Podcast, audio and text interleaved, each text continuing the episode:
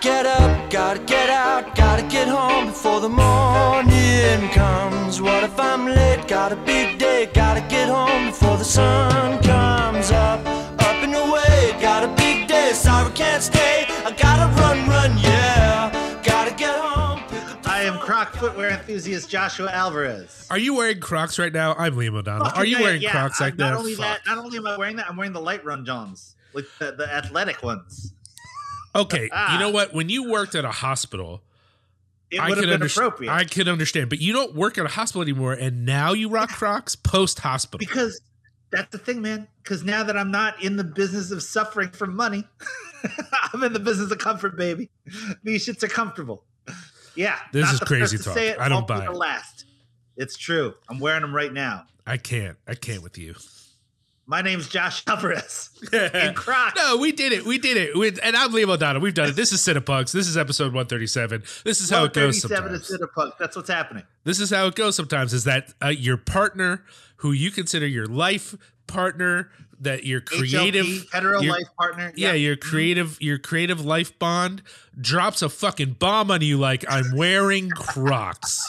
And you just have to roll with it. You got to vibe with it. This is what it people man. people think there's no talent involved in podcasting, but there is a certain sort of talent which is Josh is just fucking pulled to the left and I got to ride with it. I can't like derail the whole show and just be like, "All right, I guess this episode's about Crocs. What the fuck, man?" Instead I got to be like, record, "Oh, okay." I was dogging the Skechers, and then you were like, "No, bro, Skechers are not bad. They're cool." And then I got them That's for work. literally that's literally not what I said. To be fair. That's what you said, bro. You were That's like, "Yo, literally not what I said. No, no, ball." nope, nope. Yeah, that's what you nope. said. I heard you. No. So then I bought a pair. This is this is this is work. just the Drake situation all over again. You motherfucker. I, I, I I'll send you something like like recently, y'all. I I through TikTok discovered this uh Tobe uh Nwigwe gentleman. I guess people know this dude. I don't know how to say his name. He's uh he's uh I think he's Nigerian. Uh, but he you know he's he's the sort of dude that people know about uh because he was famous before he started rapping. You know, he was a he was a Oh. he was a football player and then he got real hurt and he couldn't play football. So then he used his football money to start a charity in Houston, where he's from, that works with, uh, I, I don't think it's just African immigrants, but it works with immigrant communities in Houston. And he became known as this charitable dude who occasionally did some rapping on the side. And after like years of this charity, people were like, you should put more time into your music. And he does. And uh, the record he put out, I thought, is pretty good. It's got some great features on it, like Black Thought is on there, uh, Royce the Five Nine is on there, and it's a pretty good record. But he released a single recently that I thought was great, and I I watched. The reason I figured out who he was is he was posting the making of the most recent video on TikTok. And I was like, yo, this dude's kind of nice, you know? So I checked out the video and I thought, I like it a lot. You know, it's it's a little more mainstream than what I'm usually into, but he definitely has some he definitely has some bars and he definitely has some insights. And his wife is on the song with him. She is also real good, which I did not expect at all. That he'd be like, "Oh, I'm gonna put my wife on the track," and then she would also be hot. That's like, what is happening, you know? So I dug that. So I sent that to Josh. Nothing. He probably didn't even fucking watch it. But one time he convinced himself I like Drake, and he like absorbed the whole Drake catalog. That's what this is. I didn't say. All I said was, all I said to you was, you remember how Skechers were joke shoes when I was a kid? I don't think they're considered joke shoes anymore. They have like full stores and stuff. When I was in San Francisco, there was a nice Skechers store, like right in the nice part of town, and I thought that was weird because I always thought uh-huh. of Skechers as Bobos. But I've never worn Skechers. I don't think they look good. I don't own any. I wasn't endorsing Skechers. I was just correcting you in your assumption that a universe. You treated Skechers in our conversation like Kmart. Like remember when we were kids Right. and you'd be like blah blah Kmart. People would be like, oh, okay, I know what Kmart means. That's how it was when we were a kid. If you said Skechers, you knew you were bussing on somebody. And I just yeah, don't like, think. oh snap, that dude's got them Sketcher Johns on tight, Yeah. all tight. I and don't- uh, I was making fun of him, and then you were like, but no, bro, them shits are dope. No, that's not what I fucking said. That's what. Again, this is like when My I was like, takeaway from whatever you said was, "Yo, them shits is hot. Get a pair." And I was like, you know what? I do everything Liam tells me to, mostly except No, for you watching don't. movies You don't tell do me not to. No, I do the things. I do the things that you tell me to do.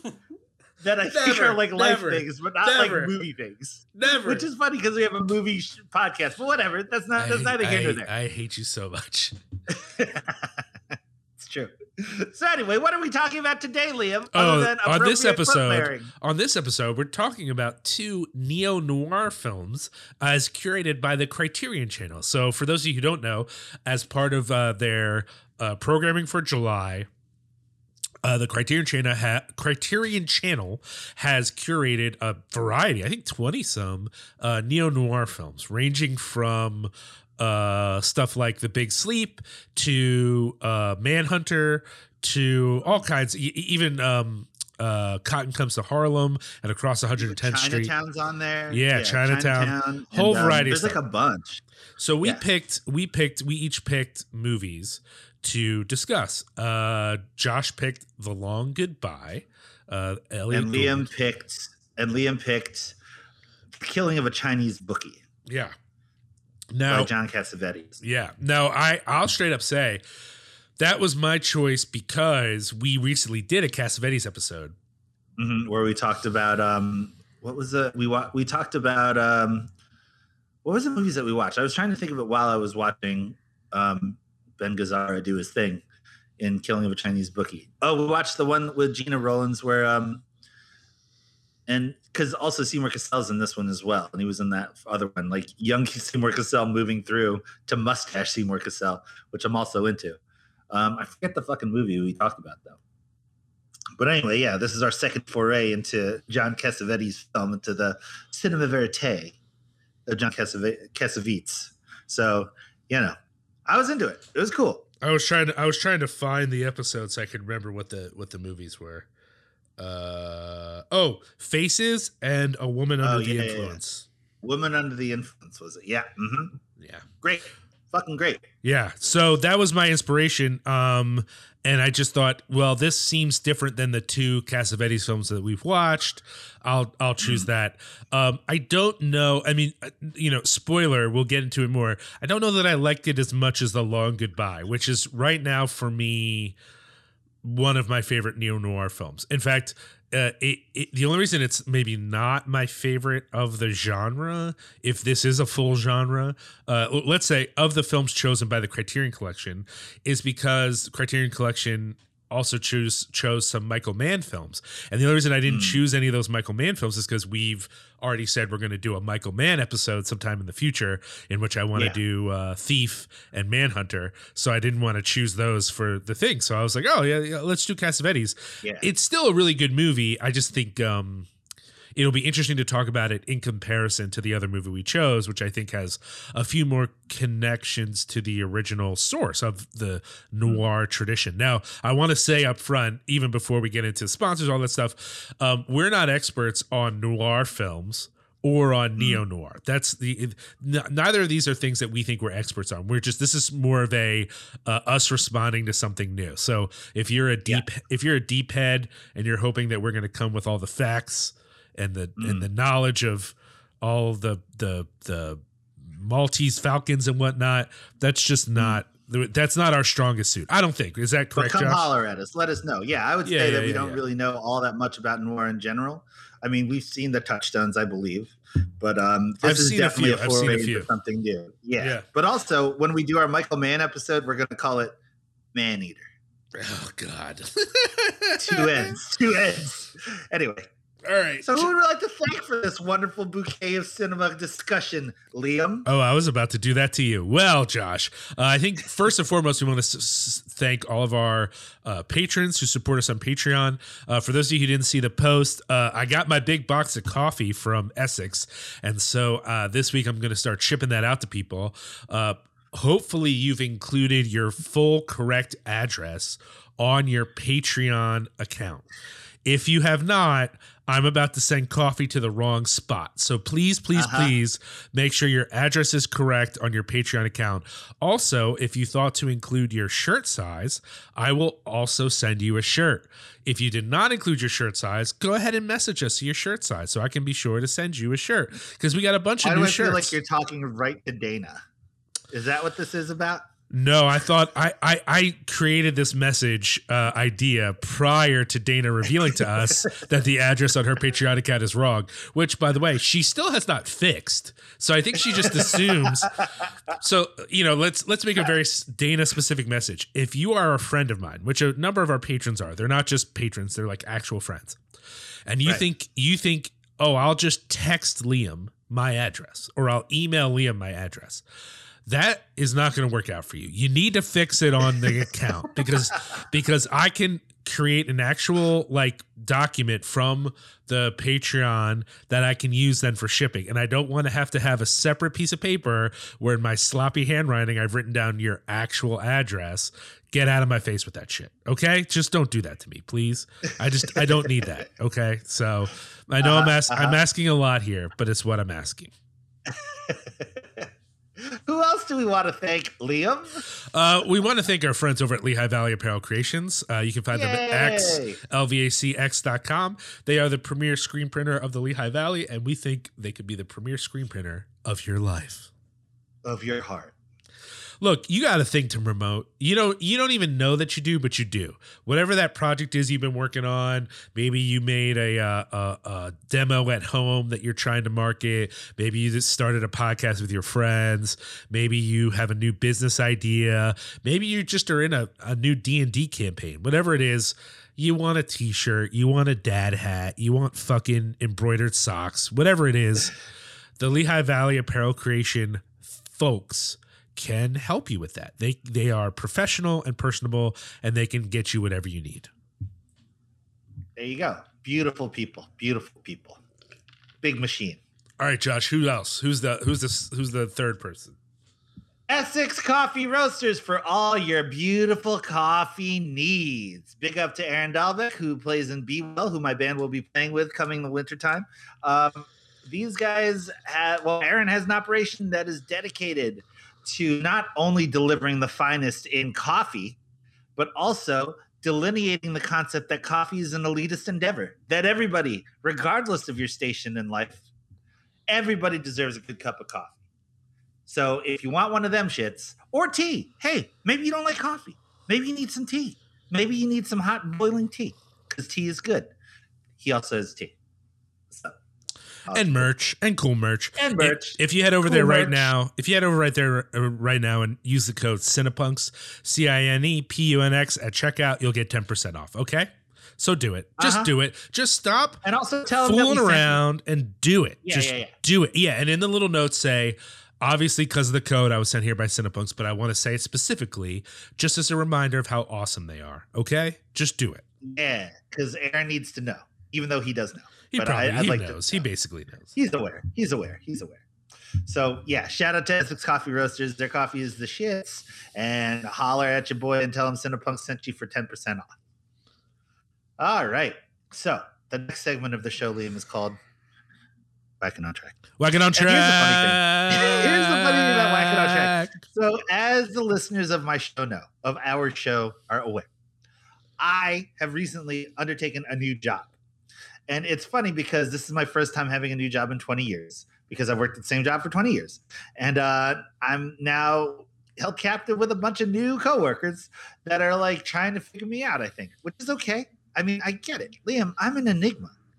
You're aware, right? Like I'm this Wrapped like in an, an enigma wrapped in a mystery. in a metaphor. I am an old, tattooed, bespectacled, bald man that most people think are Chinese or black for some reason. And I also kind of, it's true. I also keep to myself a lot just because, you know, I'm not the kind of guy that makes the scene and is all like, what's up? Josh Alvarez here. How y'all doing? Like, I'm not that dude. You know what I'm saying? Like, I'm the guy that kind of comes into the to the cafeteria, you know what I'm saying? Finds a seat, enjoys the seat. You go into the cafeteria? They call it TDR at the casino, the dining room, which I think is really funny. But anyway, that's neither here nor there. Anyway, yeah, so everybody's like, So what do you do? And I'm like, You know, what do you say when you're Josh Alvarez and someone asks you, What do you do? You say, You know, I do stuff. And little by little, friends that I'm making at, at this new job are finding out that I do things here and there. and one of the things is Cinepunks. And uh, yeah, I think it's really funny because it's like I got to explain, like, where you know you weren't at the same place for a long time, Liam. They know, everybody knows, because what are you gonna do? Not talk about yourself for twenty years? Like, I get it, you know. But it's just funny having this weird, like, getting to know you moment with like all these new people that I work with, just being like, oh yeah, because I get it, man. Like, you know, I know how I present, Liam. You know what I mean? Like, I'm again a jaded old punk guy. I get it, and um I don't know. Sometimes just looking through the eyes of these new people, just hearing their responses to the question.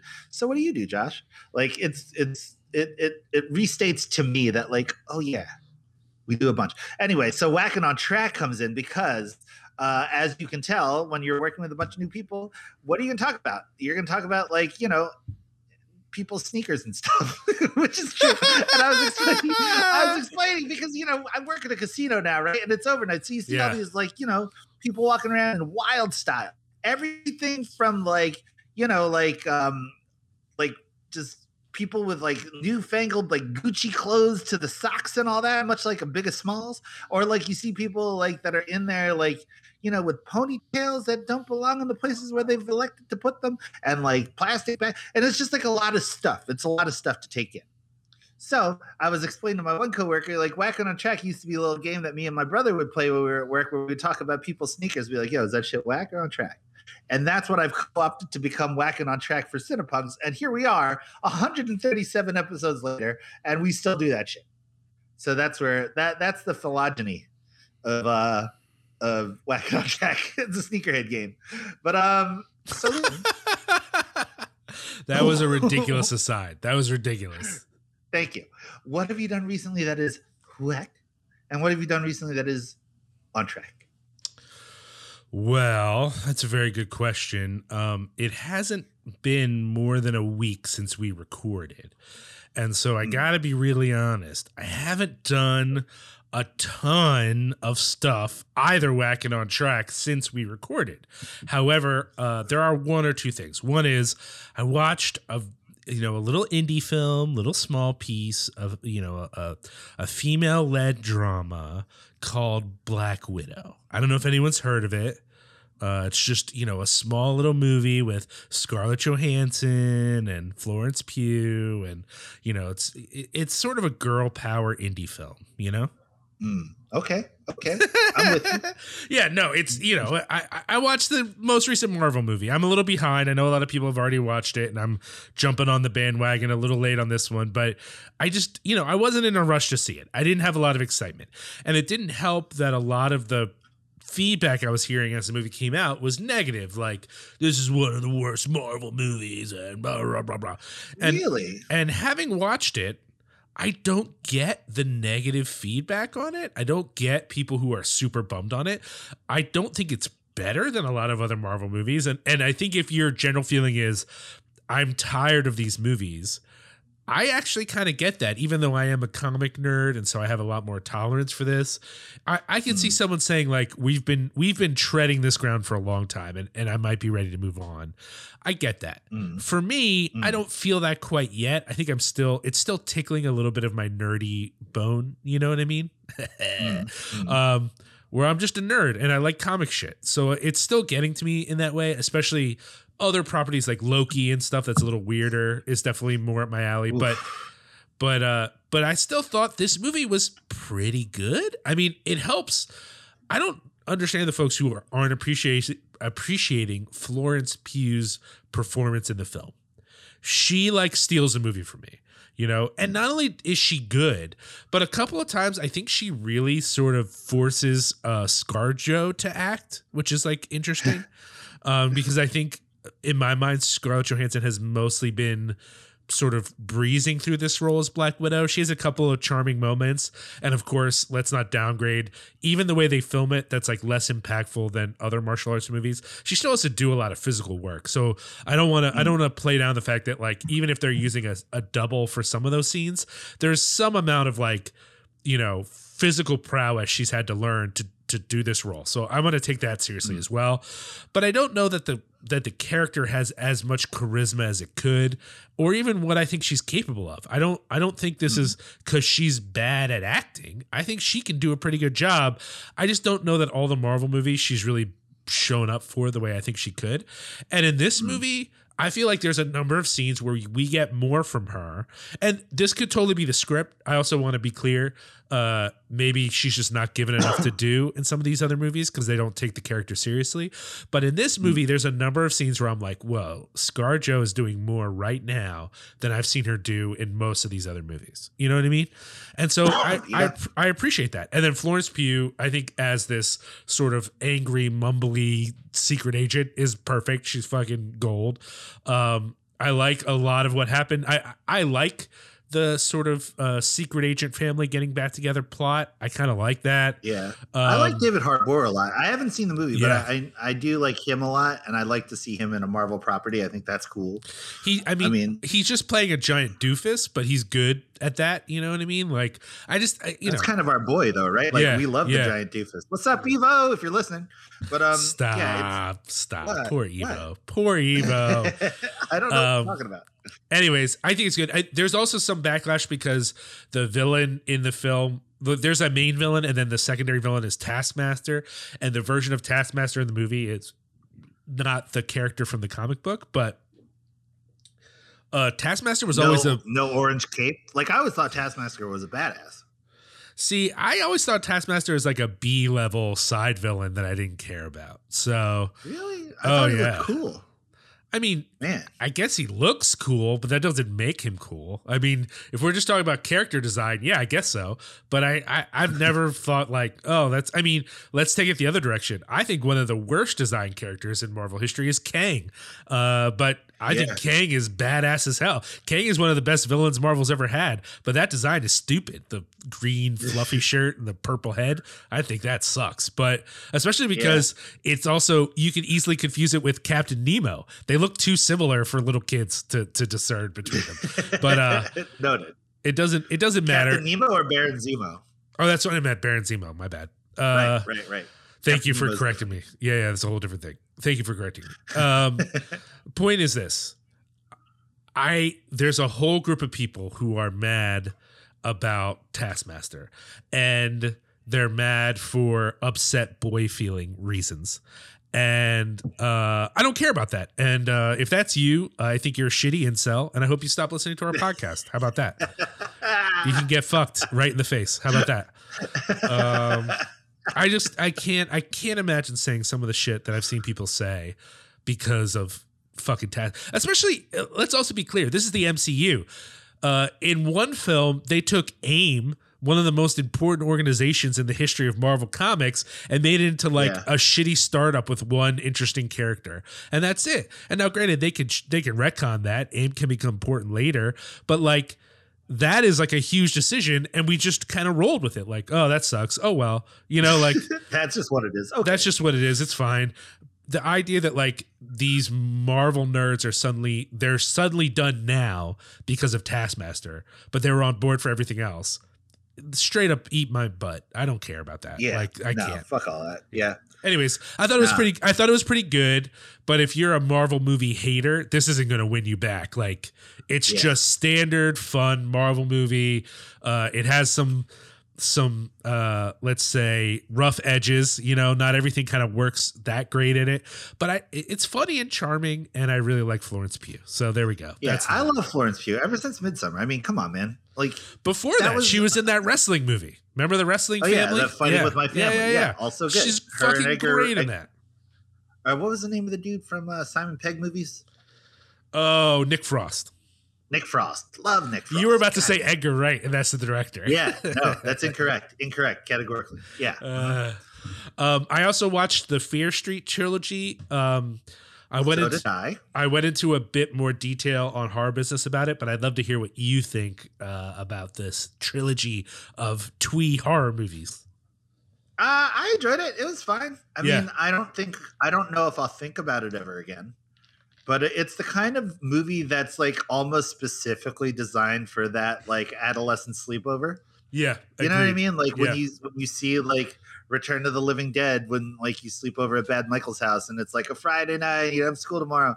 Like that's like this movie for this generation, I think. Cuz it's it's just consciously woke enough Right. right? Like pertinent to a new generation of, of horror fan, but also it delivers on the gores and Yeah. the head chopping. Yeah. You know what I mean? Like I'm into that. Like if I was a kid and that shit popped up when I was like sleeping over at Bad Michael's house with my brother, you know, like this would be that shit where I'm like, I think I have to walk home because I'm kind of scared right now. And I don't really know if I can make it till the morning to see Uncle Rudy and eat bacon and eggs and spam and shit. So, um, but that said, I thought that the third one was really, really compelling. I like that the I best agree. out of the three.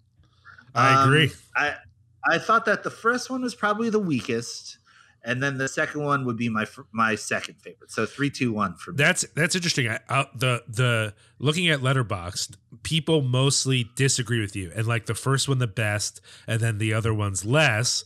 And I more agree with you. I think the first one's okay. I really like the second one, but I think the third one is really It good. not only yeah, it not only lays the foundation, but it resolves everything perfectly. You know what I mean? Like with the still caveat of like the, the book being stolen at the end. Like I loved the encapsulation of that first, the third one. I'm sorry. well, and the third one I think causes me to want to take them as a whole anyway, because I think they Yeah, it, each individually maybe isn't as good as the whole project is. Uh, my co-host over at Harbors is Justin Lure. He found the '90s needle drops distracting, and I didn't feel that way at all. Did you find them distracting? I mean, I didn't like a lot of the song choices, but that's just because I'm a discerning audiophile. Liam, you understand? Oh But, yeah, um, he's he's he's not in that boat at all. I think he actually likes some of the song choices. Those are like his jams. I'm okay with it. I mean, whatever. Like, it's funny hearing Bush in 2021. You know what I mean? The band, I mean. But um, also, like, whatever. It's fine. Like, it didn't really distract me or anything. You know what I mean? Like, I didn't feel. I mean, yeah, it was fine. It was fine. I felt like it kind I of worked, really- but I loved the mall ending of the third one, though. Yeah. I thought that was really, really fun I, I because you know, my one criticism though is I think they push the blood gimmick too hard. Like by the end Okay. when they're all fighting each other because there's just so much blood and they I'm just like I don't think it would work that well. I don't think it would be as effective as they're making it out to be. I think it, it gets a little excessive. But that being said, I still think it was a fun watch and it really worked. I, I want to bring up a moment. I'm gonna I'm I'm basically beating this horse to death, but I'm gonna bring it up again anyway, which is uh, when she's in the cave. This is a spoiler for people because I keep trying to talk about it without spoilers, and I'm tired of doing it without spoilers. So you know, the big reveal is that the nice family of the nice town are actually the witch people. They're they're they're casting the spell, and the lady who has been besmirched was just a, a nice girl who got killed and cursed cursed that family, but is not herself a witch. So, anyways, um, there's a moment when the the our main character is chasing after him and he says you know my ancestor whatever the dude's name was solomon whatever mm, solomon Goode yeah. he built these caves with his words and his will and you want to take that away and i what i i keep bringing it up because in the moment immediately i thought well that's not really true right like he didn't he didn't, build build a cave. Well, he did build the cave. That's what happens in the movie. But he doesn't do it with his words. He does it with the blood of an innocent lady. Like the reason the spell Hmm. works is not because he said different names for the devil. I mean, that's all the spell is. He just says different devil names, and then there's a fucking series of, of caves. No, no, no, no, no. What makes the spell work is the blood, right? The words are Hmm. probably don't matter at all. It's it's the fucking blood that does the actual work. And I thought that was like the biggest metaphor for white colonialism I've ever heard of, you know? that like years years later you're like, my ancestor did this with his will and his words. And it's like, no, he did it by spilling the blood of innocent people, actually. That's actually how we ended up here. Uh That and, is and actual colonialism definition at that yeah, point. No? and I and I don't know that that was an intentional sort of uh, metaphor per se, but it hit me real hard because like as soon as he said it, I'm like, well, that's not true. He didn't just say some magic words or whatever. He he murdered somebody, and then not only that, the caves stay open and the spell keeps working because y'all keep murdering people. It's just blood again and again and again. The blood is what keeps the foundation open and i think that's you know something that we miss about modern society anyways did, hate to beat that horse this is the third time i've brought this up but i don't care uh, I, I promise I w- I won't bring it up again i'm done with it For the record, it's the first time I've heard it, so you know it's cool. there you go Dope. So yeah, so Fear Street. Anything else? that's that is actually really it for me i've been watching some tv with my baby i've been uh we're almost done the final season of pose Um, we just watched the episode where Pray Tell went back to visit his family. That's a super powerful episode. Uh, but that's about it. There's nothing else that like you know I, I haven't been able to get out to the movies again. Um, I'm really hoping to get out and see Roadrunner. Uh, I hear great things about it, and I really need to see it. But that's about it for me. How about you, Josh? What Yeah. else you got going on? So uh, recently, I watched the new Nicolas Cage movie, uh, Pig. Have you seen this movie? I have not, but Justin said it was great. I loved it. I didn't think I was gonna love it. I mean, to be Why fair, not? listeners of the show know your boy Joey over here loves the Nick Cage. I love Nick Cage, goddamn. Him and McConaughey. Love them both. Um, and this movie, I went into it being like, yo, Nick Cage doesn't love a pig. Okay. Well, you know, it's Nick. What am I gonna do? Not watch it? That sounds equally ridiculous than loving a pig.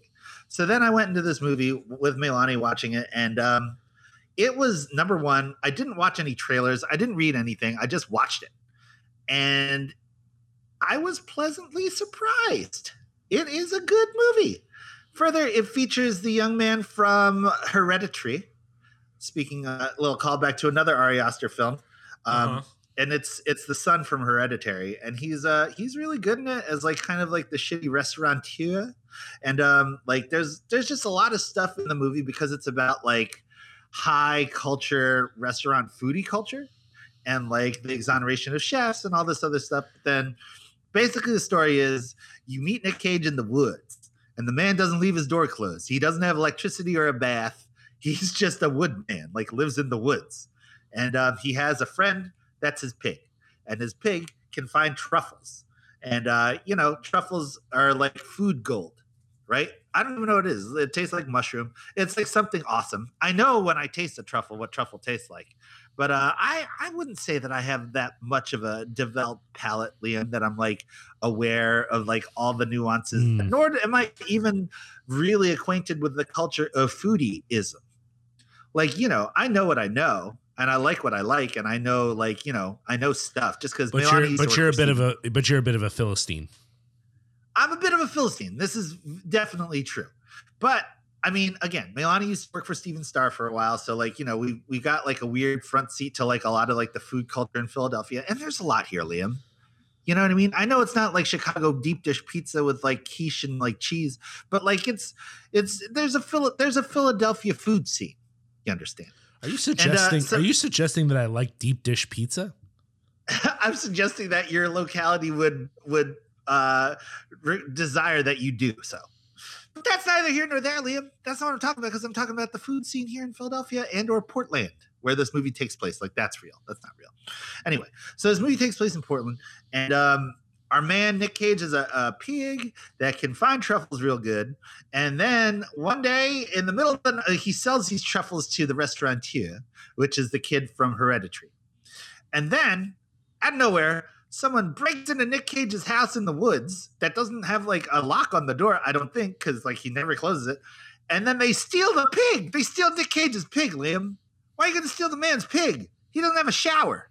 And so Nick Cage ends up like kind of like conscripting the restaurateur child to take him to the city to find his goddamn pig, which, you know, it's basically John Wick with a pig, but there's no action. Nick Cage doesn't really like get some John Wick on, you know what I'm saying? But like there's a bunch of stuff that happens to him and it's like a bummer. And um, you know, you realize that Nick Cage was like X, Y, and Z, and like so the story unfolds from there. Central to this story though is this relationship between Nick Cage and the pig. And um it's good, man. It's a heart melter. It's like genuinely like well acted, and I think it's really well shot. And I mean, I'm beautiful. into it. I think it looked good, and all the descriptions I've read have really made it sound like awesome. You know, just this right. it's alley. like genuinely so good because like it conflates these concepts of high art and like culinary art with philosophy as most people like you know like your anthony bourdains of the world like definitely don't just cook for cook they cook because of like some type of way they see the world so this is completely like it's like a movie that is predicated by that connection between you know presence and your place in the universe and the food that you make and consume and um it doesn't have any overarching like ecological like concern or anything like that. It doesn't like address like things like this on that level, but it addresses things like purpose and like uh, inertia and you know just deliberate life. To which that's a that's regardless of the scene wherein you're trying to make this point, I kind of feel like that's a thing that is universal and that people can relate to. You know what I mean? And this movie, it's great. And let's not forget that my man Nick is crushing the shit in this role. He's doing the thing. It's great. Fucking love. I love that. Everything about that makes me So- happy. Dude, it's 100% right up your alley. I don't know if I consider it a Liam movie, but um it's definitely like um like cuz you know, there's there's movies I think of when I see them I'm like, "Oh, this is a Liam movie." You know what I mean? Like what kind of like what kind of movies? Ah, stop. Mostly it. exploitation. I like movies. art Yeah. movies too. I know you do. I know you do. But if I were like, okay, so the thing is, like with Evo, I have movies that I consider Evo movies. They're kind of melancholy. They have a happy ending. Everything gets tied up very nicely. That's an Evo movie, you know? And uh, a Leah movie, there's some type of grit. Abel Ferrara is somehow involved. It's disgusting to a point, but then it's also got some type of aesthetic like quality that I definitely equate to the Liam sensibility. Does that make sense? Sure. I don't know if you know. I classify all my friends by the movies that I consider uh, like a Grace movie is a Grace movie. You know what I mean? Like those movies tend to be like action movies or like weird costumey movies. You know what I mean? A movie like The Cell, I consider that a Grace movie. Um, my brother likes karate movies, so like a Karate Kid movie, oh, that's an Anthony movie. I all it, chances are, if you're listening to this show and you're a not friend of the show, Dana, because the only movies I equate with Dana are movies that apparently she doesn't like because she doesn't like whimsy. Um, there is a oh, movie. Dana Dana likes spooky psychological movies or like haunting, like movies with like uh, weird religious themes. You know, she likes that kind of stuff. Okay. That's cool, but my definition of Dana, like a Dana movie, is a movie that she does not like. That being a, a movie like The Princess Bride. Um, but yeah, if you're my friend in real life, IRL, uh, rest assured in knowing that there's a movie that I think of when I think of you. You know what I'm saying? So um, yeah. That said, moving on. I also saw the new movie by the director of Spotlight, a movie called Stillwater. It was directed by Tom McCarthy and starring Matt Damon and um, Abigail Breslin. Have, have you heard about this movie at all?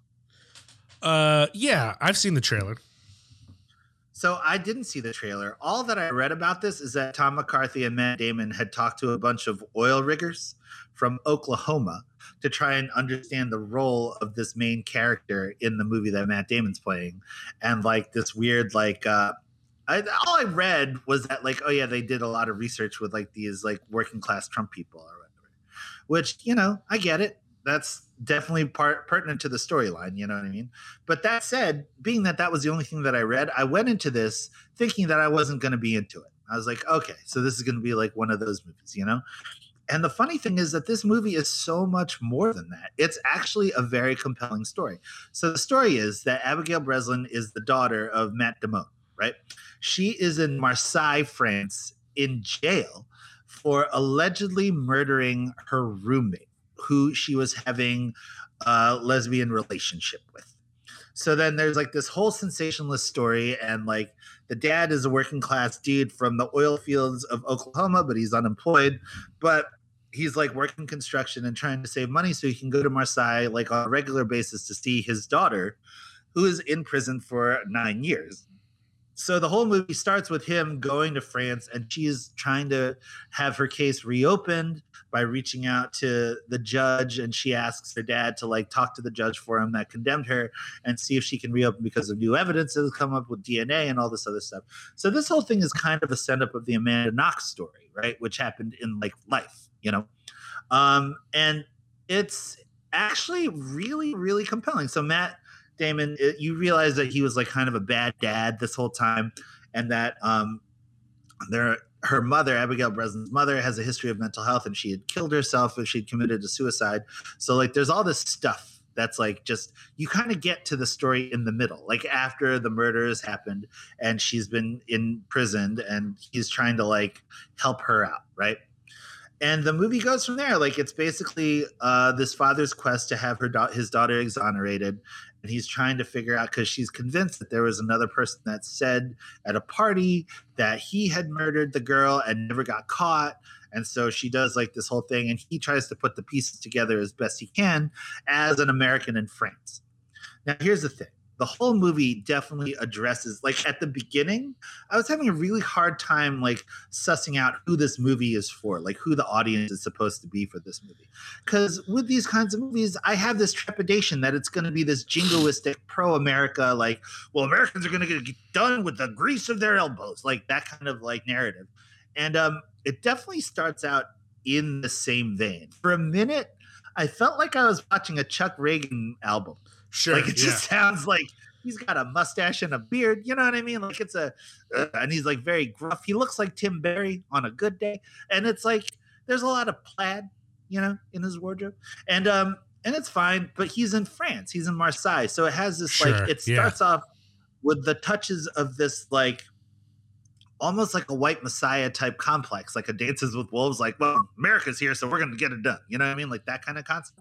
But as the movie moves forward you realize that like his place in this entire mosaic of guilt and interplay of like of of just justice is you realize like to a degree like it's not even the fact that like these injustices are being committed upon him but that this american presence in this like french idyll is what causes a lot of these issues to begin with right Sure. and then like there's just so it's funny because the movie's called Stillwater, which is the name of the town in Oklahoma where they're from. And um during the whole movie, it doesn't even take place in America. So I'm like, why the fuck is this movie called Stillwater? Like, is the narrative that, you know, this down home American who still prays to Jesus every day at, at- before every meal, like he's gonna get it done like they would done in Stillwater. You know what I mean? Like that kind of thing. And it's so not. It is not that movie at all. It ends up in such complicated place where things unfold and like things happen and like it's kind of this kind of ending but it also isn't because like there's all these other ancillary things that happen in the movie and uh, i found it to be very compelling i thought it was like genuinely and also maybe i just went in without any high expectations although i did like spotlight i definitely was like oh okay well you know i i took it for a face value movie going in and by the end of it it's a long movie it's like two and a half hours two hours and 20 minutes maybe and there are definitely pacing issues to the movie there are definitely some scenes that i think could have been cut but there's some genuine tension being built without violence in this movie and i think that's very That's compelling. great. and um matt damon like okay so when i read also is that it premiered at Cannes and matt damon got a five minute standing ovation for his role in this movie. And then i saw the movie and i was like did we watch the same movie? But also days later i can't stop thinking about it which to me i i think that that's an earmark of a very like well played and well constructed movie. Sure. so my review of this movie is that it's great. I think it's uh it's definitely worth seeing but you have to go into it with an open heart. And i think that uh going in without any expectations is the best way to do it. So big recommend on stillwater that's cool. I mean, that's I, that's better than what we were thinking, which is that it might end up being terrible. yeah i was thinking we are gonna get another like lone gunman style like explosions in the sky movie and i was like i, I can't i can't take another 13 hours in benghazi i, I just can't do yeah. it i can't Yeah. I'm done. And so, like, I, I, just, you know, I think it's fairly obvious to say we're not into those kinds of movies. You know what I mean? But, like, we'll watch anything. And uh, I, I definitely went into it thinking, like, well, you know, it's probably going to be one of those, but I'll watch anything. So here we go. And lo and behold, pleasantly surprised. So, yeah. Well, I'm glad. I'm glad you were pleasantly surprised. That's good. Yep, that's what I got. And I saw Loki. I liked it. Um, I saw a bunch of other things, I guess, here and there. Pig and Stillwater were the two big ones, though. That Sure. I, I started watching that Kill Bill, the whole bloody mess thing. Have you not And, seen um, it before? I've not seen the whole cut. No. Whoa, I've seen it on film twice now. That's crazy. Famously, the day that uh, I had tickets to go see it at the International House when Tarantino gifted it for the Philadelphia for two screenings or whatever, I caught pneumonia and your boy got stuck in a hospital. Oh, I do and I remember that. Yes, yes. yeah, yes, yeah, yeah. I sold the ticket to a, a gentleman in a kilt. yeah. So you know. Well, we're going to take a quick break. We're going to come back and talk about two neo noir films. Uh, both of these were new to you, right? Is that right, Josh? yes. yes, Uh, they are. only one was new to me, but I'll tell you what, I've only watched The Long Goodbye one other time. And so revisiting it was still a joy. So we're going to talk about The Long Goodbye and The Killing of a Chinese Bookie. We'll be right back.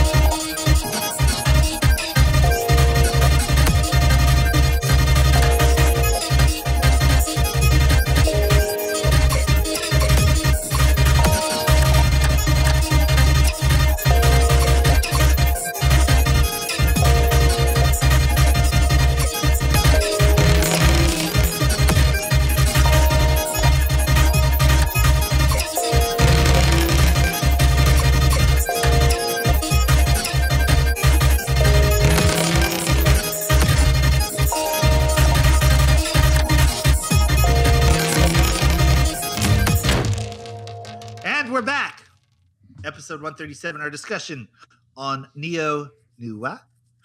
We're talking about two movies. Neo Noir. That's French, baby. It's called French. Uh, we're talking about The Long Good Night, Goodbye. right? Goodbye. Goodbye. Yeah, see, and that's the funny thing. Uh, to be to be fair, I thought I was picking The Long Good Night because that's a movie that stars um the dude that was in um Doomsday. What's the fucking hold on? What? You thought you were choosing the long good night? Yeah. Why? No, The Long Good Friday with Bob Hoskins. That's what I was thinking of when you brought it up. I was like, oh yeah, I really wanted to see that movie with Bob Hoskins. And then uh You're a crazy person. You're the and The Long worst. Goodbye was on there. And uh, I was like, oh yeah, I guess that's the movie we're watching. And then I picked it and then we watched it. I was like, Bob Hoskins is not in this movie, sir. There is No. no, Bob no, Hoskins to be found. no, no. Yeah. mhm. Yep. You're- I fucked that up. But I'm okay with it. I can admit that because I'm a big enough man, Liam. I make mistakes. I thought you were all Often. excited. I thought you were all excited to do a Robert Altman film. It turns out you didn't even have the right film. You're I didn't a- even know. But no, I mean, that said, I am stoked on Robert Altman and I am stoked on Elliott Gould, who, as I told you before, should be the topic of our Elliott Gould film marathon that I have named Solid Gould, the movies of Elliott Gould. I don't know that I want to do that, but sure, sure, sure. it's just good enough because of the pun. Solid Gould. So you didn't know anything about this movie going in then, since you didn't even think it was this movie. You thought it was a different movie altogether. I mean, you- when you say it like that, it sounds like I'm dumb, which I'm not. Just because you made a dumb, mean- just because you made a dumb mistake doesn't make you dumb. also also debatable but uh, no i thought that i just you said these names you're like we should do this. And you sent me the list that was on criterion. I was like oh i wonder if that's the bob hoskins movie. So i had no concept because i didn't see that that movie either clearly. Um i just knew that like i do like noir movies. You know what i mean? So neo noir like why would that not be up our alley? You know what i'm saying? You okay liam? You covid acting up? No, I took a drink while you were talking and it went down the wrong tube, so now I'm choking. Hold on. That's not that's not choking. That's that's Jesus telling you you should be listening to Joey more and not. I am listening. I'm laughing at what a ridiculous weirdo you are, but okay. Uh-huh. So That's a- that's so it's not a in your throat. it's it's not a Bob Hoskins movie. What did you think of this movie that we actually watched? Oh, I fucking loved it. It's funny too because this is not the first um, Philip Marlowe movie I've seen. I've seen movies about Philip Marlowe starring Powers Boothe in the role. Oh, and I forget yeah. what movies those were, but I saw them a long time ago, and I remember thinking, like, man, this Philip Marlowe is a hard nosed gumshoe. What Sure. a dick! And um, so realizing that this was a Philip Marlowe movie made me stoked, and that it was a Robert Altman movie also made me stoked. Well, from what I've read, I think people who are big fans of the Raymond Chandler novel that this is based off of don't necessarily love this movie. You know, I, I think there's there's quite a few reviews that are like great movie, terrible adaptation. Uh, but you know what? I don't know anything about that book. I just know this movie, and this movie's fucking amazing. I mean, I I'll, I'll admit one of my gray areas, maybe not gray areas, blind spots, is Robert Altman. Uh, I know Hmm. Three Women. I know a couple of other Altman movies, including Popeye, but uh, but I wouldn't say I'm an Altman expert. And and uh, you know, when we make these claims, we might be suggesting the opposite thing. So I also want to be clear. I'm not expecting all of our listeners to be Altman experts either. If you don't know Robert Altman, I, I don't want you to feel like you failed as a film fan. But he is a director that matters to a lot of people and certainly mattered at this time.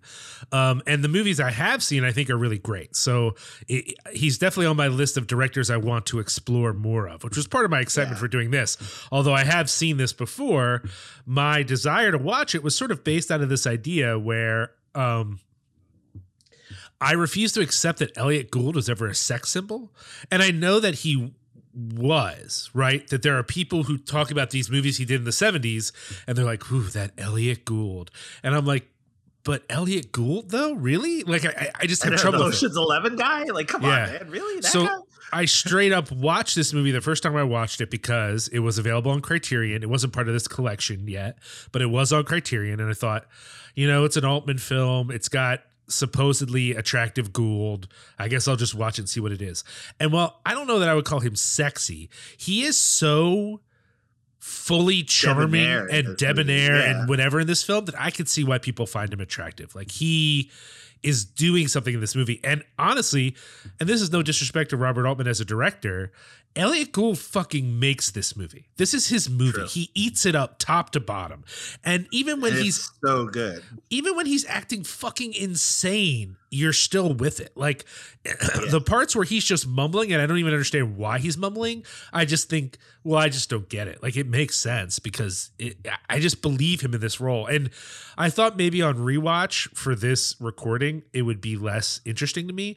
But I think this movie is um considering so let's back up a little bit and talk about what this movie is. So uh Elliott Gould is Philip Marlowe. He's a private eye. He is, like many private eyes, a fuck up. And he gets caught up in a bunch of drama around one of his friends who he claims to know very well, who uh, disappears after his wife dies. Uh, and when he disappears, he disappears with a bunch of money that belongs to a local gangster. And so immediately, because uh, Philip Marlowe drives him to Tijuana, Tijuana. Not, not knowing that the dude's wife is dead, drives into Tijuana. He immediately is under inspection by the police, by the gangster looking for his money. He gets caught up with another couple of, uh, who he's somewhat connect. He finds out he's somewhat connected to through this guy. All this stuff goes on, and what the way I, I want to describe this is, this is the classic PI rides the wave of things happening around him. Like one of the things you could say about the Big Lebowski, right? Which is sort of like a a, a, a caricature of a noir film, is that hmm. the Big Lebowski doesn't do anything. Like Jeff Lebowski, the Big Lebowski, the dude, The other Jeffrey the Lebowski. other Jeff Lebowski, right? Things just happen to him. He does no proactive thing the entire movie for for the most part. That's what this He's movie just perplexed the whole time. that's what this movie is, you know? And I'll tell you what, he doesn't make a full decision and do something active until the end of the movie, which spoiler alert, uh if you haven't seen this movie, I'm about to spoil the ending for you. when he discovers that actually his friend really is on the lam and really did kill his wife, he does the first active thing in the whole movie and he shoots his friend. And it is Yeah. A fucking unbelievable revolutionary moment in the narrative of this film. It's like he It's has such a cool moment it's too because it's like a weird justice driven. It's like a principled motion yeah. that happens from a dude who's like in no uncertain terms a member of the seedy underbelly of California LA life. Yeah. It's and- so good. and he just rides along. Everything he does is in response to something else until that moment. And you could say, well, that's in response too, but it is an active decision. It is a proactive movement in a way that nothing else in the movie is. And it's just yeah, that juxtaposition is so good. I don't know. I, I don't know about you, Josh, but I already love these kind of private eye movies and and that's coming from mm-hmm. someone who's only seen maybe six or so noir films. But even even mm. films that are sort of borrowing from or even ripping off the noir tradition i like that mm. vibe you know? I even like the tv shows. I'm a veronica mars fan. Let's just put it out there all right?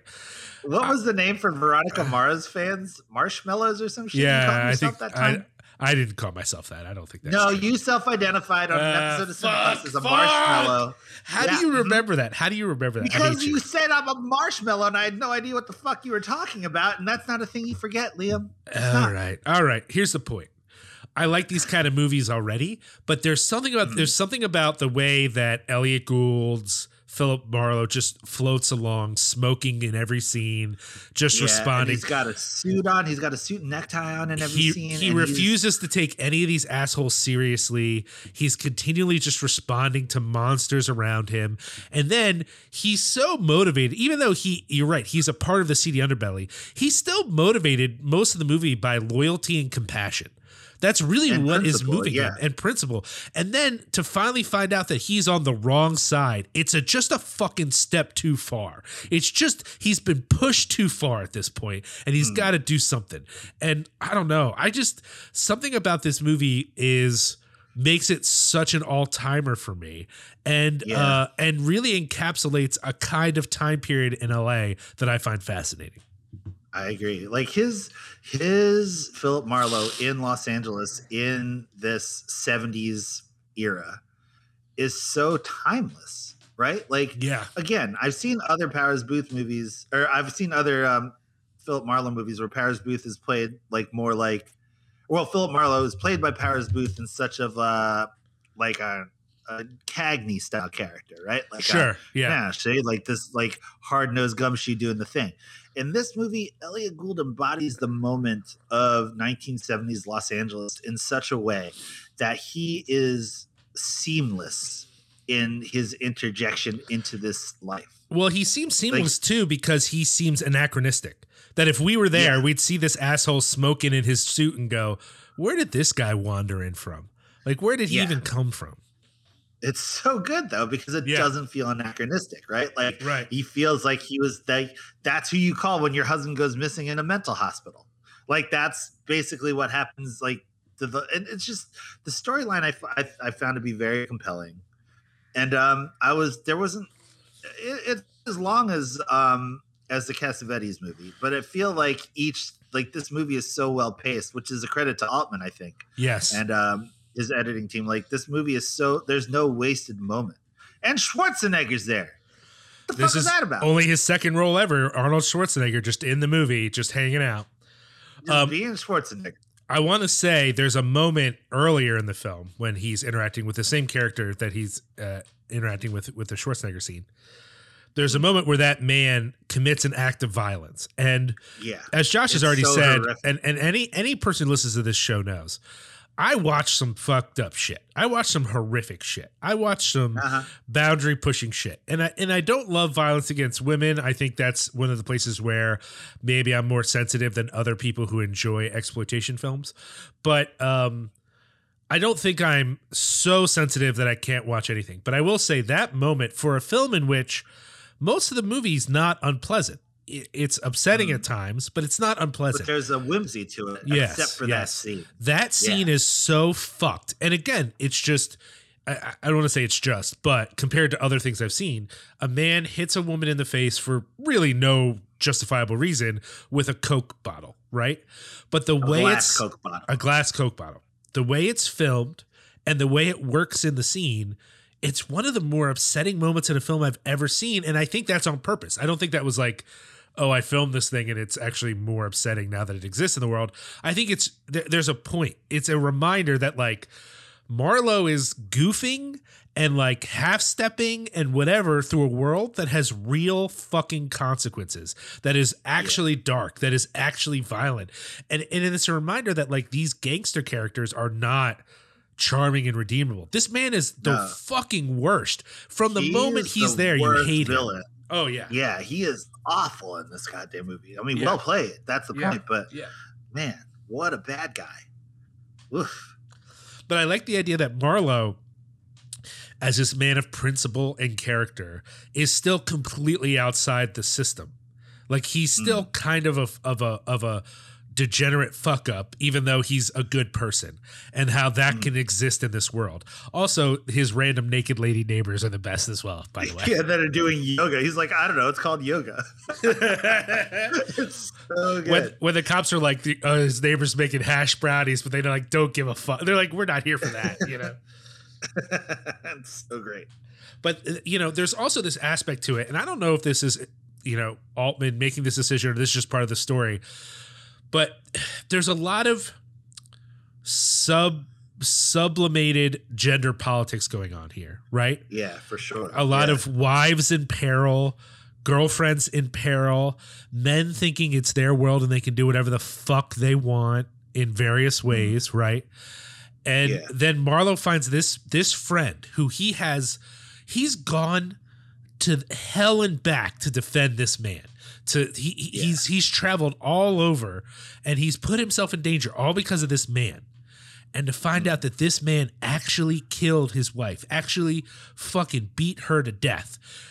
The moment he shoots this, there's no part of you that's like, oh my God, I didn't see that. I mean, not that it's not a surprise, but uh, it's not an upsetting surprise. It's like, oh, yeah, that's right. Shoot that motherfucker. Like, it feels, and this is from a character, keep in mind, Philip Marlowe has not committed a single act of violence for the whole film, despite being threatened, attacked himself, put in danger. The man doesn't do hmm. violence until this moment.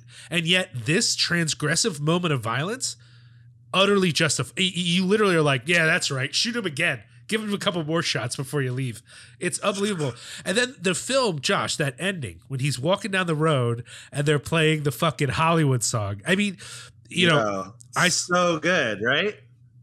I gotta Ah. say, one of the things I wanted to ask you about to see if you picked up on it, but there are a couple of commentators on Letterboxd who said that the film is in some ways a metaphor for Hollywood itself. That that's one of the things it's dealing with at sort of a meta level. And I gotta be honest, Yeah. I could kind of see it, but I didn't really pick up on it. Were you able to pick up on anything that had you Yeah. thinking about Hollywood, uh, the phenomena of of old Hollywood? It definitely speaks to this concept of this everyman fixer. Right. that Philip Marlowe is involved in these multiple things that all lends to this one bigger picture, which feels like a Hail Caesar type character, like Josh Brolin's character in Hail Caesar. Like, um, what was the other movie that was about like the grandeur? Like, Oh, uh, yeah, yeah, Mank, yeah. like Mank, you know, the Mank movie about Sure, uh, with uh, yeah. it, it feels like it speaks to that. Although although I hate that like- movie. That movie sucks. I I liked it. It speaks to I that. know, like, I know. We talked about it at the time, and I was like, "You're a crazy person."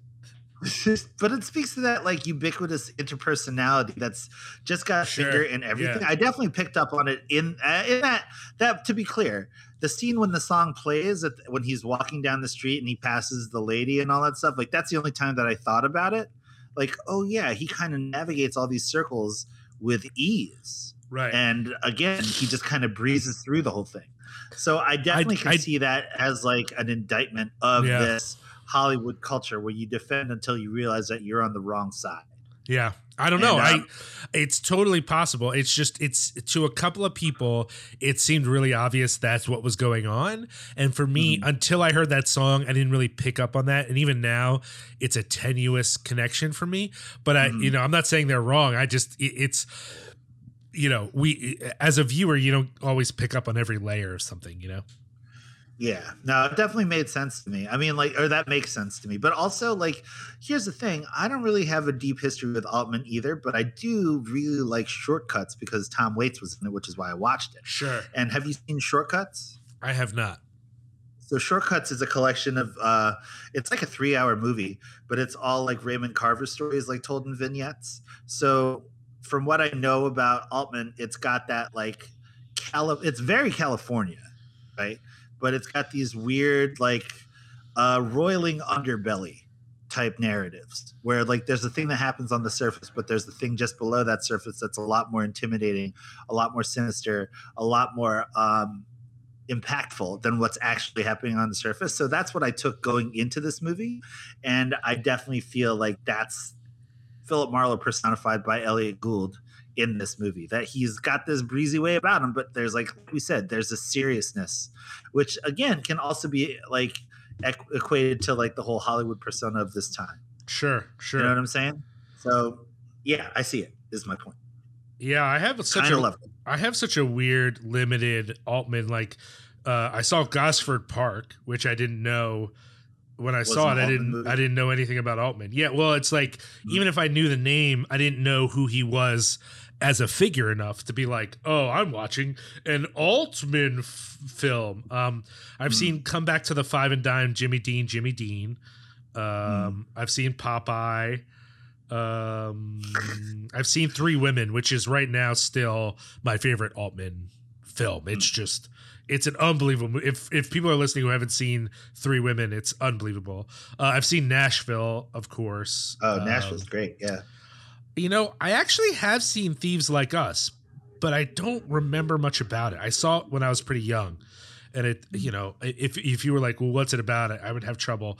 Uh, right now, my second favorite Altman after The Long Goodbye and Three Women, which might be sort of uh, equal, is McCabe and Mrs. Miller. Have you ever seen that? No, I have not. So one of the things to keep in mind, you know, Altman went through a period where he was doing sort of uh, genres that were not his usual thing. Like he was taking these classic Hollywood genres. So the first one you, he did that with was this McCabe and Mrs. Miller, in which he takes Hmm. all the classic stereotypes of Western films and kind of turns them on their ear, you know? Um, it's just the it's almost like the anti-Western, but in which it's still very much a Western film. Uh, and then he does Images, which I think is like kind of a horror film. I don't know much about it, so I don't want to say too much about it.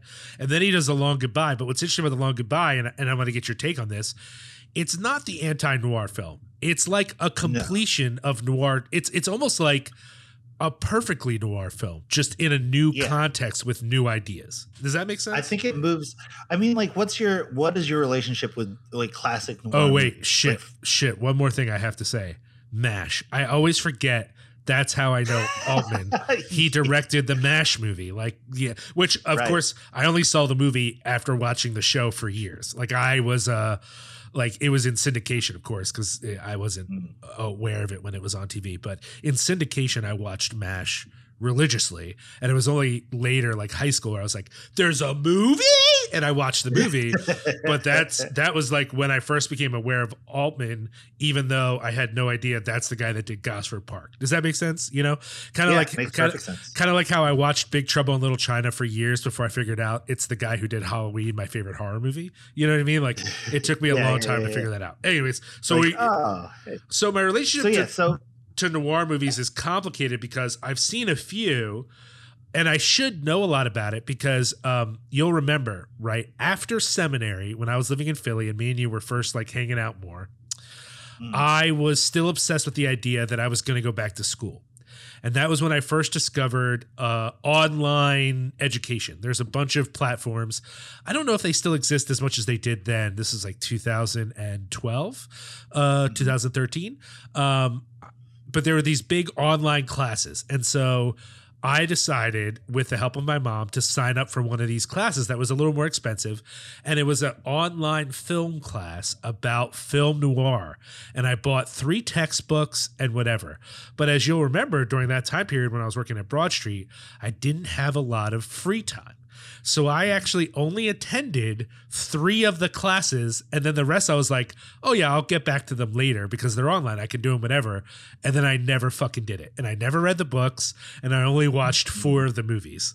So considering I've only probably seen like eight noir films, like that was like hmm. half of my noir films were for this class, and yet I still don't feel like I know anything about film noir despite being in this class because I got so busy. And then, of course, it's all limited, right? So, like, at a certain point, I tried to go back to watch the lectures and I couldn't see them anymore because the time period had ended. So, I basically fucked myself on that. I still have those books and I do plan to revisit them at some point, um, but I just haven't had a chance to go back and learn. And, you know, of what I've seen, I very much like film noir, but as you know, I, I I do have a little bit of a barrier between me and what I would call old white people shit. You know, it's mm, kind of like yeah.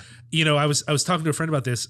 I think for a long time I thought I didn't like musicals, and I mm. realized I just don't like old white people shit. Right, and a lot of a lot of classic musicals were made at a time mm. where things were filled with old white people shit, but but hmm. that doesn't mean the idea of people singing in and of itself actually bums me out at all. Because when I saw more modern musicals, even some of the ones that are technically not great musicals, they didn't bum me out because they were musicals, right? It wasn't that. It was that I just have a barrier between me and some smiley, fake ass people being fake. Now, that's not what you get in film noir, but there is a certain amount of like, you know, uh, there's a barrier for me to get past. Now, granted, of these sort of eight films I've seen, I think I'm I'm guessing I'm probably about eight or nine. I'd have to sit down and count. Um, Mm. I like them all. I don't think I've ever seen a noir film I thought was bad, but I just haven't made the effort to be like, all right, let's search through and find the classics of the genre and really jump in the way I should. Right. I get it. So I don't know. See, for me, my relationship with classic noir is definitely um, dictated by my relationship with nitrate film. In that, Melania and I, you know, for listeners of the show, they know that, I, like, you know, before pandemic, we've made it a tradition that every year we go to Rochester, New York, at the beginning of May for the Nitrate Film Festival at the Eastman, the George Eastman Museum, which is, houses like the biggest collection of nitrate prints, which is all movies that were struck before 1951. So my introduction to noir movies was through that. But that said, I've seen like a lot. It turns out, like I've seen movies like um, The Razor's Edge, star, um, directed by Edward uh, Edmund Goulding from 1946. Uh, movies like Cry of the City, directed by uh, genre big like like Robert Siodmak is like dude. He was the dude that directed like a bunch of like the classic noir movies. You know what I mean, like the Tyrone Powers style ones. Um, other movies like Nightmare Alley. Um, let me think. What are other ones? Like I just feel, realize now, like going through it just for this episode, like oh yeah, I did see like kind of a lot of the classics. So that way, going into the Long Good Night, like or the Long Goodbye, like that's it's um familiar to me in that way, right? That I do see like the DNA of noir film and like the whole like um Dead Reckoning style Humphrey Bogart like Shadow and Fog kind of storytelling, even though it's told in this like beautiful. I mean, the Criterion transfer is amazing and it looks gorgeous, like the film print of this. But um, it definitely feels like this is like the direct translation of that onus, right? Like that that telling of what can be told as a or what can be cited as a typically noir setting of Sure. double crosses and like all these like just like plotted out like um buried p- points if you will and even like when it comes down to like when he's trying to find his friend in tijuana and they're like he's dead and then he sees all the pictures in the morgue and they're saying oh well we had to go to the hotel to get ice to keep the body like that kind of like stuff is a very noir touch like a classic right like classic noir trope but also like Altman shoots it in such a way that I can imagine for the 70s felt modern because it even feels like kind of modern take on it now. Right. Does that make any sense? Or No, totally. He definitely. So there's a few decisions he makes. Like one of the things is the camera's like always moving, but it's often Yeah. not moving in the direction that the uh, uh, actors are moving. You know, it's it's yeah, it's, It's- like a weird prestidigitation Yeah. of camera Yeah. focus, right? Like Yeah. it's just this like the magic trick of this kind of storytelling. Yeah, yeah. Um yeah, I don't know. I I um it's hard because like I said, it's hard for me to compare this, but it feels like a lot of the tropes that I associate with noir are here, but in this Mm. entirely different format that makes it feel new and and unique as well. Yeah. I definitely think that in the Cassavetes movie, in uh, the Killing of a Chinese Bookie, Yeah, that yeah. the camera the camera plays a lot more of a role in it which kind of for me furthered that movie from what my definition of classic noir was Hmm. is Well, let's let's jump into that. Like, so, so you know, uh, wrap up on the long uh, goodbye. Um, there's there's there's Altman is so artistic in the film that there's almost an abstract aspect to it, like the way that Mm. every musical cue is this song, "The Long Goodbye," that is not actually like a stand. Like no one's gonna know this song. It's not like, yeah oh yeah, "The Long Goodbye." It's it's a classic. No one knows the song but No it's one knows the song. every Yeah, yeah. almost every scene there's a version of the long goodbye at some point you know what i mean whether Mhm. it's an intro or an outro or it's in the background that creates almost a nightmare feel to the movie honestly Mhm. i Um, agree i agree but i think there's and also elliott gould is a solid gould in the movie oh my I knew you were gonna do that fuck point is movie's great you should make it you should you should make an effort to see it. I, I all I was going to say is it has this weird abstract kind of nightmare quality to it under the surface, but the movie itself is very straightforward. And I think anyone who appreciates a good kind of like weird mystery drama thing would would be into it. Uh, it's well, not. well told gumshoe drama it has tension. It's not exciting, but it has enough tension, I think, to keep it going. You know what I mean? Mhm. And Elliott Gould just carried. He's unbelievable. It, it makes me appreciate him as an actor so much more than I ever have, I think, before. So, Mhm. all right, let's talk about the Killing of a Chinese Bookie, which is a, uh, can I just say up front, very Cassavetes movie. I was thinking this Ah, is this is so good. This is going to be the movie that changes my view on Cassavetes, which is still positive, but like he's a very specific filmmaker. I thought, well, th- if this is a neo noir, it's going to be a different thing from him. No, no, no. This is still a Cassavetes movie. No amount Yeah. of, of of gunfights and danger will change how Cassavetes makes a movie ever. And no amount of gunfights and violence or implied violence will ever unseat Cassavetes from the central portion of any of these movies, Right. for sure. Like every single movie that we've seen by Cassavetes thus far, right? Like, including the ones that we used for that episode, on Cassavetes is like these are all weird self portraits of him and his place in his reality, and he's using genre to like just further expound upon that self portrait. And in this movie, he uses Ben Gazzara to do it, which I gotta say, Ben Gazzara is amazing in this movie. So, what's this movie about, Liam? You picked this movie. Why did you pick this movie, and what is it about? Well, as I said, I only picked it because it's a Cassavetes movie, and I wanted to see a Cassavetes movie. That being said, Okay. um, Ben Gazzar is a club. excuse me, is a club owner. Uh, very much a New York guy in L.A., which I think is a whole thing. You know, Mm, um, yeah. and he has this club that's not quite a strip club, but is very much a scantily clad ladies' club. One night, a gentleman comes through uh, with a bunch of people who says he loves the club, and he says, "Oh, I have a club too, but it's a gambling joint down in um, uh, In, Santa, uh, Santa, Monica. Monica. Yeah. So Ben Gazzar gets all stoked. He's going to get the hookup down at this place. Gets together his ladies from the club, goes down, and loses twenty three thousand dollars just in the fucking Which- hole. Now, as a person who's a casino worker, I got to say that's not that weird. But go on. Well, it's in seventies dollars, but yes. oh right, yeah, still. yeah, yeah, but still, yeah, yeah. yeah. Go on, go Uh, on. regardless, he doesn't have that fucking money. He just he he literally is just trying to be a big roller, and you kind of get the feeling that's who he is. That's why he has the club. He's trying to be more than who he is in some ways, and so he, you know, in an effort to look like a big deal, spends way more money than he has, uh, loses all this money. And soon realizes that the gentlemen to which he is now indebted at this gambling establishment are serious gentlemen. They are not chill dudes. They are in Yeah. fact um Gangsters.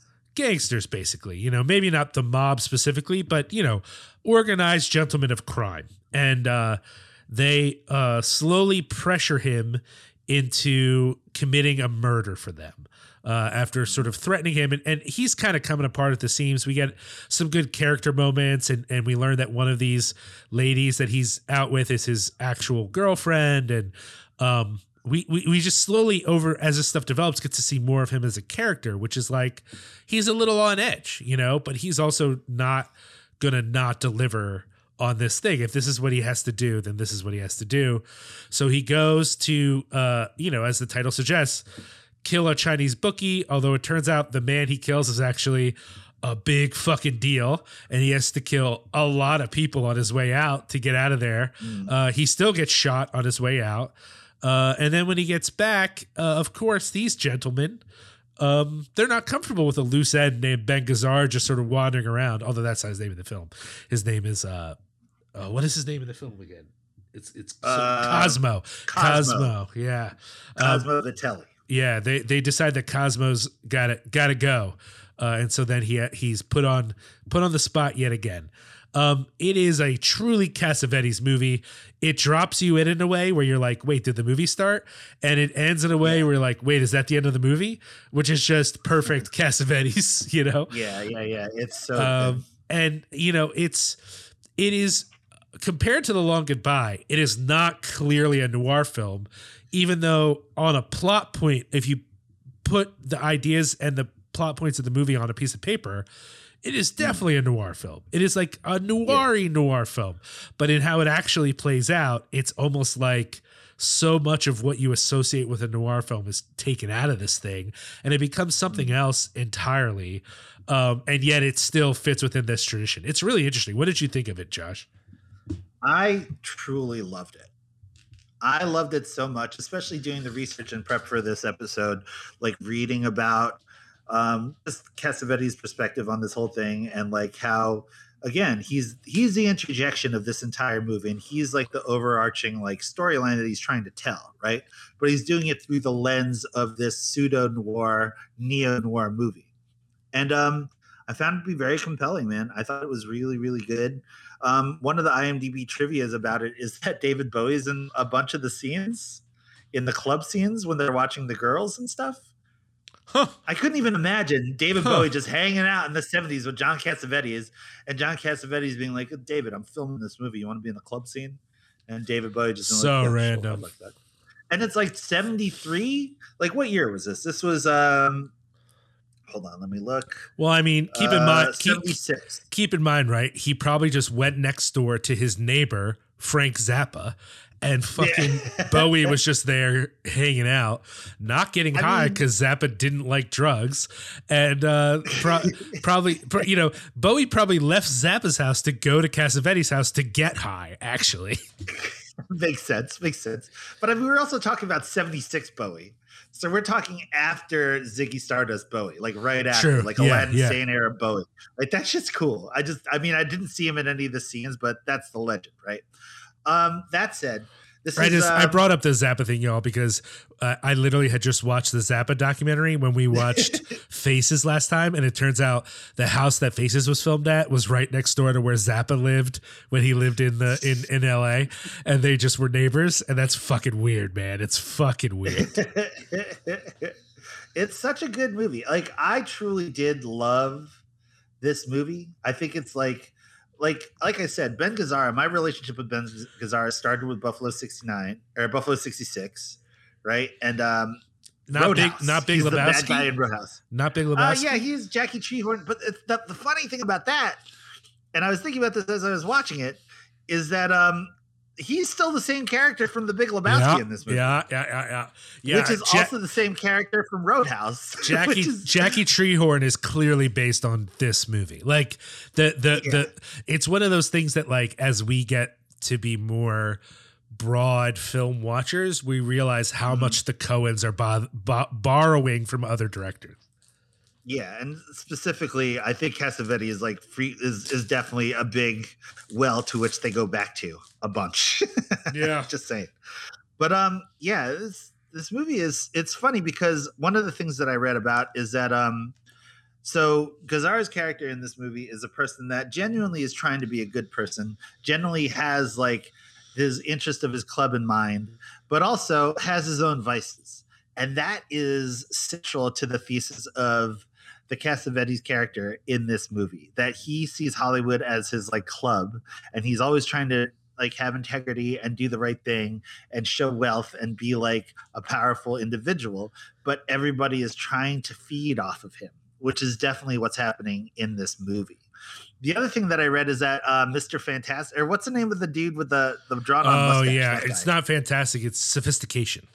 So um, the other thing about this movie is that uh, the character of Mr. Sophistication, Mr. Sophistication, played by Meade Roberts, is also like another. He's an American screen screenwriter. He worked with Tennessee Williams on screenplays for like a bunch of movies in the '60s and stuff. So he was like a big deal, you know.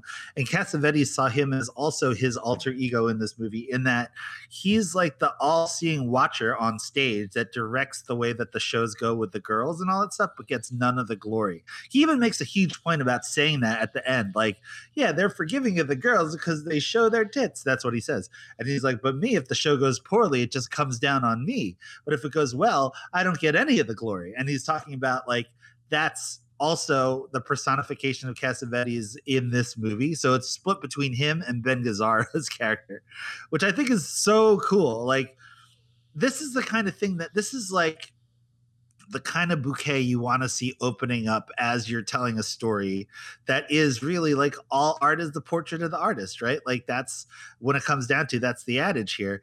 And it's so cool to see like see it through this lens. Cause I, I mean, you know, we came away from our Cassavetes ex- episode loving Cassavetes, right? Like I definitely think of him Oh now yeah, definitely. as like this multifaceted like auteur but also this person that understood and that's the thing right like so this movie also has an action sequence where there's guns and running and all that stuff and uh one of the articles I read is saying that that's a nod to Cassavetes' like weird sellout movies, like the like the Dirty Dozen, where he had to do these action movies to finance his cinema verite, to finance his own personal endeavors that he was truly invested in. So when you think about it on the surface level, like as an actual narrative, it works, but also as this allegory for uh, Cassavetes' moment in life at this point when he makes this movie, it really is so cool. It's like a, it's it's just this weird rubric of like just clues to who Cassavetes is as a person and as his place in Hollywood at this time. And for for both of those reasons, I love this movie. I thought it was amazing.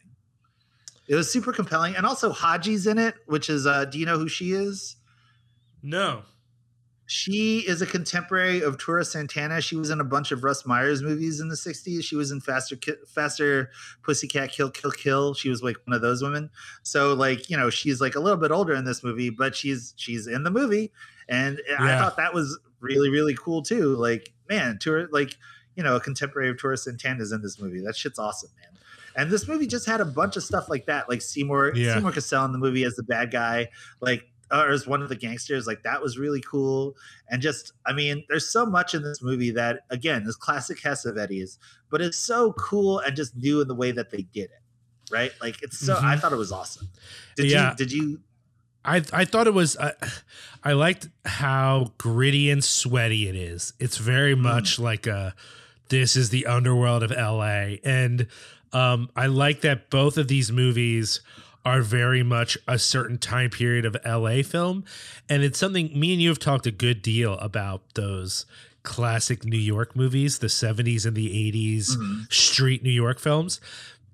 I I I like these reminders that like LA had its own vibe and this Mhm. is so like weirdly like neon and dark and even like when he's out in the sunlight he's often escaping back into the dark club or to a dark place you know what I mean um it's Let's talk about his tuxedo in this movie. His Oh, ruffled tuxedo. yeah. He looks so cool with the bow tie, the clip-on yeah, bow tie. yeah dude it's such So- and that's the other thing about this movie in particular. There is this impending sense of menace throughout every scene did you clock that too or is Yeah. it just me? Like just all the sequences where ben gazzara is smiling real big and he's just super charming throughout the whole movie. And like it doesn't feel exploitative. he doesn't feel like a pimp or anything like that. You know what i mean? Like he has these people that work for him that are these like ladies who take their clothes off and all this other stuff but he never treats them with disrespect in this movie. He never is like pejorative towards their station or they're like he it, it doesn't end up being like this um the regular narrative that happens in these movies in these locales. Wouldn't you say like i think like he's a classy dude for sure. Yeah I think that's these fair. horrible vices. Yeah. Yeah i think that's fair. I think you're right though that like that's the idea is that like he's a magnanimous dude for what it is that he's doing but he also is not like perfect. He has these issues. He has these weaknesses that are sort of playing out but even the end it's almost like he still ends in this like noble way you know what i mean Yeah. like he still don't know. ends even though it's like he's suffering because he's shot and the Right. bleeding but he's telling this this like motivational story despite his physical pain that he may be in because he got shot yeah uh, and he's just trying to get the show to go on um which again speaks further to that Cassavetes like sub su- subtext, right? mhm. Like this whole concept of this director that faces the camera with a smile despite the suffering that he's going through. I feel like it's it's probably not a coincidence. Like both Altman and Cassavetes, right, are directors who are known for like artistic stuff. Though Altman got a lot more opportunities to make big time stuff. Cassavetes starred in big time stuff, even if he didn't direct mm-hmm. Big time stuff. Big time stuff. Um, but Altman did a lot of like films that are very Altman. You know, he has his own style. He has his own sort of way of doing things, uh, as obviously Cassavetes does. What I think is interesting is that they both have dipped their toes into this world, and I wonder to what extent the Long Goodbye might have been an influence on the killing of a Chinese bookie. You know. Um, But the thing for me is in putting these two movies together, um, while I think The Long Goodbye is more my kind of movie, there's just something about it that's very Mm. much up my alley, and it's it's a classic for me. Um, in a way that The Killing of a Chinese Bookie, it's not the sort of movie I could find myself going back to for funsies very often. You know what I mean? Mm. there's just something about the way that the killing of a Chinese bookie is made that I almost feel like is again it, we're sort of comparing in some ways apples and oranges but there's just Mm. something very unique and I don't know. I just think there, there's an accomplishment to the killing of a Chinese bookie, even though the long goodbye goes down more smoothly for me. It's more appealing to my sensibilities. I just think there's still, you know, it's one thing when we're doing uh, a woman under the influence, right? That narrative lends itself to Cassavetes. That's that is- Mhm. that is a Cassavetes movie. Two people losing their shit It's like in it's the same it's, location. Yeah, it's perfect for him. This is not Cassavetes material. This is not what people knew him for. And yet he manages to do it compellingly in a way that is so him that only he could do. Mm. I just find that to be such an accomplishment. So like, I, I, I don't know that I'll, you know, put this movie on the next time I'm having like a fun movie night at my house. Uh, I still think it's there's something almost miraculous about this movie that it works, that it has all that Cassavetes stuff in it, but it works from the top to the bottom. What's funny about that is, like I said to, like I told you before, like you know, at this point in time in my life, I definitely feel like I'm a little bit underwhelmed or overwhelmed by just all the things happening for me right now, like new Sure, job, yeah. and just en- endeavors and band and new records, so on and so forth. But uh, I think that's what resonated so much with this movie to me. And if anything, this movie, Killing of a Chinese Bookie, speaks more to that Hollywood interconnectedness and the one everyman that holds the whole spider web together than um, The Long Goodbye. Because, like, this movie, you can see it. You see the central, like, the funny thing about the Cassavetes movie is that there's like really funny bits in there. Like, there's the scene where he's waiting for the cab because his car breaks down on the way to kill the Chinese bookie. And he gets in the phone booth and he calls the club to find out what's happening on the stage with Mr. Sophistication and the girls. Uh huh. And he's yelling at the dude, Is he singing? What's he singing? And it's like, it's just such a funny bit you're just like, yo, this dude's on his way to murder someone. He's like really still concerned about what the dude on the stage at his club is singing. And he's like yelling, he's like frothing at the mouth in a phone booth. So, like, to this, to speaking to that, it's this again, this multifaceted, yet everybody's got to be cool on that surface while executing both literally and figuratively on all these different aspects of this guy's life. And that for me resonates so much more than even though I love Elliott Gould, I think, as I said, he's solid Gould. I, I definitely think that Killing of a Chinese Bookie spoke to me more on this episode just because that feels more like where I am in life. Now, going back to it for going back to it for funsies, I'm not so sure for funsies, but going back to it for the concept that, like, you know, in the end, Ben Gazzara, his art is his club, just Yeah. like Cassavetes' art is his film. So, speaking to me as, uh, you know, a, a, self-identified artiste, which you know I can say that I am. Yeah. Like, I get it. You know what I mean? It Yeah. hit me in a way that I was like, "Yo, this is like right in my snot box. Like, this is the thing right here." Mhm. So like I loved this movie. I don't know if I loved it more than The Long Goodbye because I loved The Long Goodbye. Don't get it twisted. Like, it doesn't have to be. shit- a, it doesn't have to be a contest. It's just having watched them together like this. It's interesting Yeah. how they're very different, but they have so many things in common as well. You know what I mean? Mhm. much like the last episode where we compared the Sparks documentary to Summer of Soul. Yeah. A lot of things in common. That- One speaks more that than was the other. un, that was unfair though because the more I think about it, it's like Summer of Soul is a like a lifetime moment. Like that Sparks Mm-hmm. documentary is fun, but that's because the Sparks are fun and Edgar Wright is a quality director. Summer of Soul Mm-hmm. is like a cultural accomplishment, and there's you know the fact that Questlove directed that shit. There's no reason for that movie to be as amazing as it is because Questlove is a first time director. It should have been Yeah, you know yeah. clunky, and it's not. It's like near perfect. it's, it's so sleek, and but I mean, the point is though that even though it's the same genre, even though it's the same thing, there's certain resonances that will carry further. Right. Yes. And comparing the killing of a Chinese bookie to the long goodbye, or long, yeah, long goodbye, like they both are wonderful movies, and I love them both very, very dearly. But I think Killing of a Chinese Bookie just speaks to me more as an artist, as a person that tries to keep everything together while everything's falling Yeah. apart yeah, as a person who perpetually has people that are trying to get things from me that I'm not necessarily ready to give away or ready or, or even like wealthy enough to to give away without missing. You know what I mean? Like Yeah. all of this is very Cassavetes to me, and all of this spoke to me while watching this movie. And I, I love hear it. you. That's what I'm saying. Well, we've been talking for a while, so I guess we should wrap up. Although, as usual, like you know, we we we keep these things in our mind short. It might be long to some people, but in our mind, we try to keep it a little bit shorter. Uh, but obviously, there's more to say about both of these films, and uh, you know, I'm sure there's lots of great writing out there. So uh, feel free to check it out. Um, and let us know what you think. Like, if these are new for you, what you, you know, what what it was like checking them out. If they're classics, what it is that appeals to you about them um, in your sort of life as a film fan. Uh, you know, Josh, if if if they want to know more about us or check out some of the shows on the network, what should they do? they should go to all the socials and find Cinepunx, C I N E P U N X, Instagram, Twitter, Facebook. We're all on all those as Cinepunx. So if you guys want to know, or even if you look, here's the thing about me and Liam, y'all. We want to talk to you guys. We're not like we're not sitting in some ivory tower being like, yes, you know what I mean? Like I'm not Gandalf. So like uh, or a Sauron. But uh, I mean it's like, you know, engage with us. We want to talk to you. We want to know about your film stuff. We want to know what we should talk about, what we what we could talk about that would make you uh that would sate any type of curiosity you have, right? Like if you want us to watch like X, Y, and Z movies, let us know. We'll probably watch them, honestly. And also, we like growing our base. We like growing our, our team because honestly, we're here for everybody, just like movies are.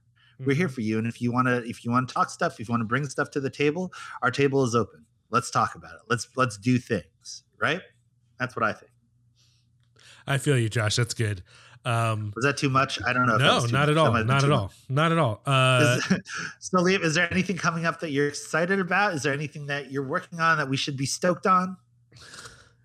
I feel like you're teeing me up for something, but I don't know what it is. I will say that there's something no, you're working on, which is, um, a- as people should know, uh, the Decibel uh, Metal and Beer Fest. Is that right? Yep. Decibel Metal and Beer Fest is coming up in September 24th and or 25th and 26th. Right. But what you need to know about this is that seminal New Jersey hardcore band Deadguy is reuniting for the first time since they've broken up the second time, I guess, with the original um, Fixation on a Coworker lineup.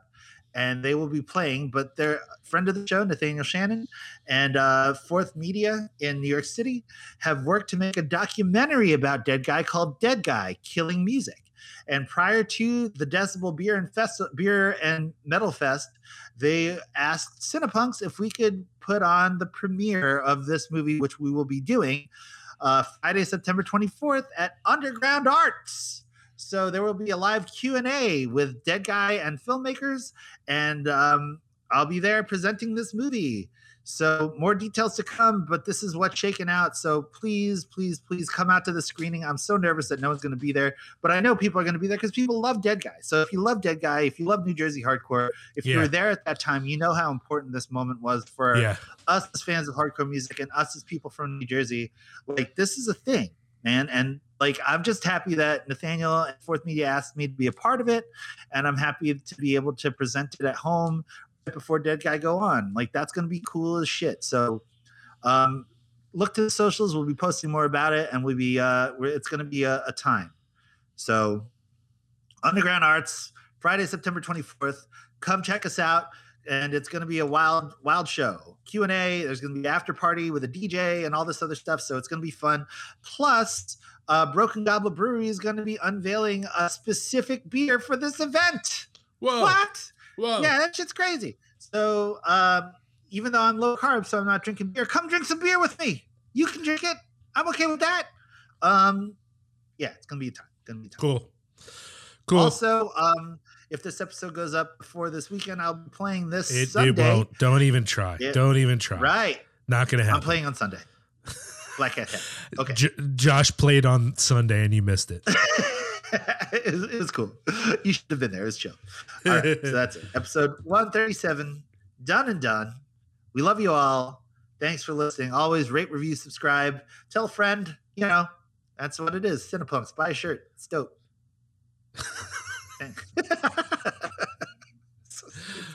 Thanks. So stupid. Okay, we'll see you later. Oh man, I need to sleep. Smoke bomb. Do you like spooky movies? hair raising tales, Insightful criticism? judgmental hot takes, then you're going to love Horror Business, the horror podcast on the Cinepunx Podcast Network dedicated to all things weird and spooky. My name is Leo O'Donnell. And I'm Justin Lohr. And every episode, we're going to tear apart your favorite and not so favorite horror movies to get to the bottom of what makes these movies great or maybe not great. Whether it's The Beyond, Prince of Darkness, or Inseminoid, we dive in on a double feature every episode, and then we talk about it. Some of our insights are great, and sometimes we just complain. So if we have to suffer through it, so do you. Horror Business, available anywhere you find fine podcast products.